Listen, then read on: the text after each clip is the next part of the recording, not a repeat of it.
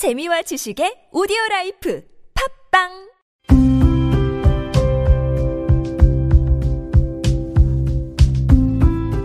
칼럼을 읽어드립니다.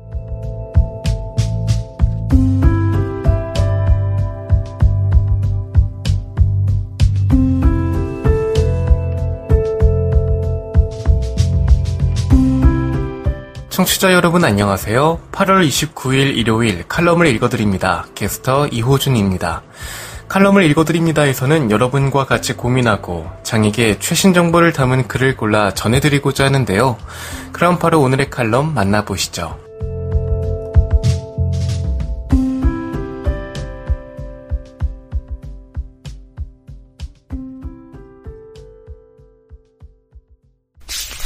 에이블뉴스 내가 꿈꾸는 유토피아 장애인이 편한 세상 모두가 편한 세상 기고 김유리 지난 8월 20일 코로나19 백신 1차 접종을 하고 왔다.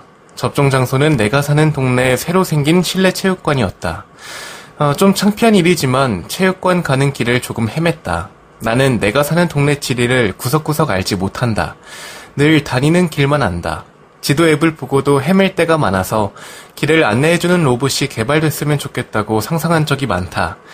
20년 넘게 지내온 동네 길도 이렇게 헤매는데 접종하는 곳 가서는 더 헤매지 않을까 걱정했다. 입구에서 체온 측정을 하고 QR코드를 찍고 신분증을 보여주고 안내받은 3층으로 엘리베이터를 타고 올라갔다. 공원만큼이나 널찍한 체육관에 행사장에서 보던 천막이 줄지어 있었다. 본인 확인하고 안내문과 예진표 받는 곳, 예진표 작성하는 곳, 진찰 받는 곳, 예방 접종하는 곳, 접종 마치고 전산 등록하는 곳, 접종 끝나고 대기하는 곳, 주사를 맞기 위해 들려야 할 곳이 설치된 천막수만큼이라는 것을 곧 알게 되었다. 다행히 가는 길마다 안내 표지판이 있었다. 입구에서부터 안내 표시가 정말 잘 되어 있었다. 벽뿐만 아니라 바닥에도 화살표가 붙어 있었다. 화살표를 보고 따라가기만 하면 됐었다. 거기다가 안내해 주시는 분들이 동선마다 계셨다. 헤매고 싶어도 헤맬 수가 없었다. 낯선 곳에 혼자 가서 우왕좌왕 하지 않은 경우는 처음이었다. 안내 표시와 안내해 주시는 분들이 안 계셨다면 엄청 헤맸을 것 같다. 성급한 마음에 예진표를 받기도 전에 접종받는 곳으로 가려는 등 갖은 실수를 연발했을지도 모르겠다. 지금처럼 좋은 기억으로 남지 않았을 것이다.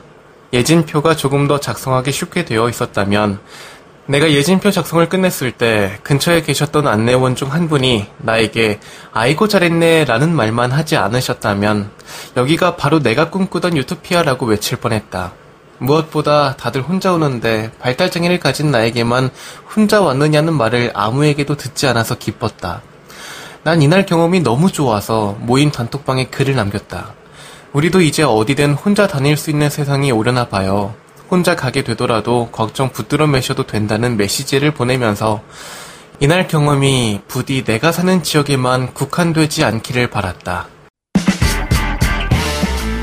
지금 여러분께선 KBIC 뉴스 채널 매주 일요일에 만나는 칼럼을 읽어드립니다를 듣고 계십니다. 브레일타임즈, 포커스, 누구나 세상이 기준이 될 수 있습니다.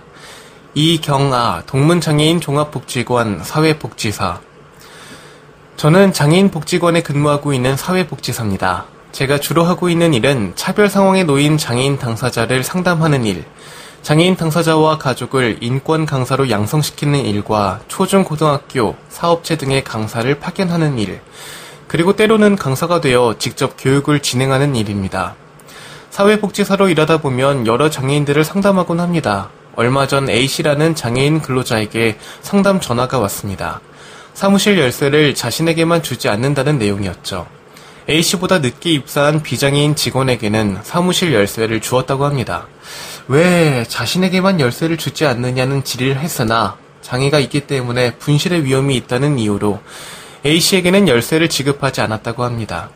A씨는 그들에게는 우리가 외계인이에요. 지구인들은 외계인이 낯설죠. 그래서 가까워지려고 하지 않아요. 라고 합니다. 또 얼마 전엔 B씨의 연락을 받게 됐습니다. B씨는 업체에서 행정 업무를 알려주려고 하지 않는다는 고민을 토로했죠. B씨의 업체에서는 장애가 있기 때문에 굳이 알 필요 없다라는 입장이라고 말했습니다. 또한 점심시간이 되면 비장애인 직원들은 어느새 사라지고 자신만이 덩그러니 책상 앞에 남아있다고 했습니다. 전 때때로 직장 내 장애인 인식 개선 교육을 진행하는데 이 교육은 사업체에 가서 장애에 대한 편견들을 개선하고 장애인도 환경이 주어진다면 얼마든지 일을 할 수 있다는 것을 알리는 겁니다. 2019년 말 기준 장애인 고용 실태 조사에 따르면 많은 사장님들이 사업체에 장애인을 고용하지 않으려고 하는 이유에 대해 이렇게 말하고 있습니다.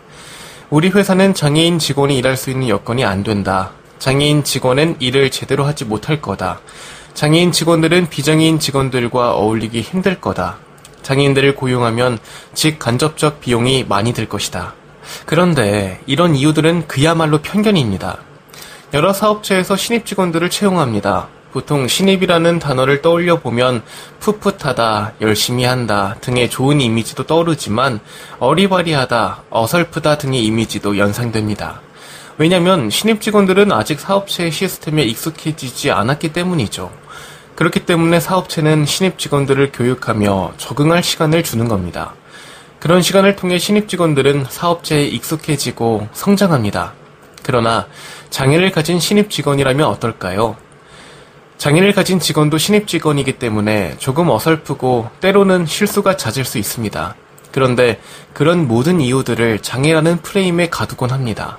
많은 시각장애인들이 정작 핵심 업무에 배제되는 경우들이 많아요. 아마 할 기회가 주어졌다면 조금 느리더라도 업무를 하기 위해 노력하면서 성장했을 겁니다. 우리는 더 이상 서로에 대해 모른다는 이유로 차별과 배제를 행해서는 안 됩니다. 사람들은 요즘 세상에 차별이 있냐라고 말합니다. 그러나 나와 다른 이들을 알고자 하는 노력조차 하지 않는 경우가 많아요. 초등학교 시절 체육 시간에 선생님이 앞줄 가장 가운데 있는 학생에게 기준이라고 외치며 지목하면은 지목받은 학생이 기준을 외치고 그 학생을 중심으로 모든 반 학생들이 좌우로 나란히를 하면서 대열을 만들었던 것이 기억납니다. 어쩌면 우리는 나를 중심으로 세상의 기준을 외치며 대열 가장 바깥쪽에 있는 사람들을 나와 다른 사람으로 규정 지으며 다르다는 이유로 너무나 자연스럽게 차별을 행하는 것이 아닐까 하는 생각이 들어요. 모든 사람은 인생이라는 마라톤을 쉼없이 달려나갑니다. 그 무리에 섞여 저도 저만의 마라톤 경기를 하고 있죠. 많은 장애인 당사자들이 자신의 삶의 터전에서 치열한 마라톤 경기를 치르고 있습니다. 우린 인권을 가진 소중한 사람입니다. 그러나 때때로 나와 다르단 이유로 인해 다른 사람이 인권을 가진 소중한 존재라는 사실을 잊어버리곤 합니다. 오늘 우리는 다름을 알아야 합니다. 다름이 틀림이 되거나 무관심이 되어선 안 됩니다. 세상의 기준은 나도 될 수 있지만 당신도 될 수 있습니다.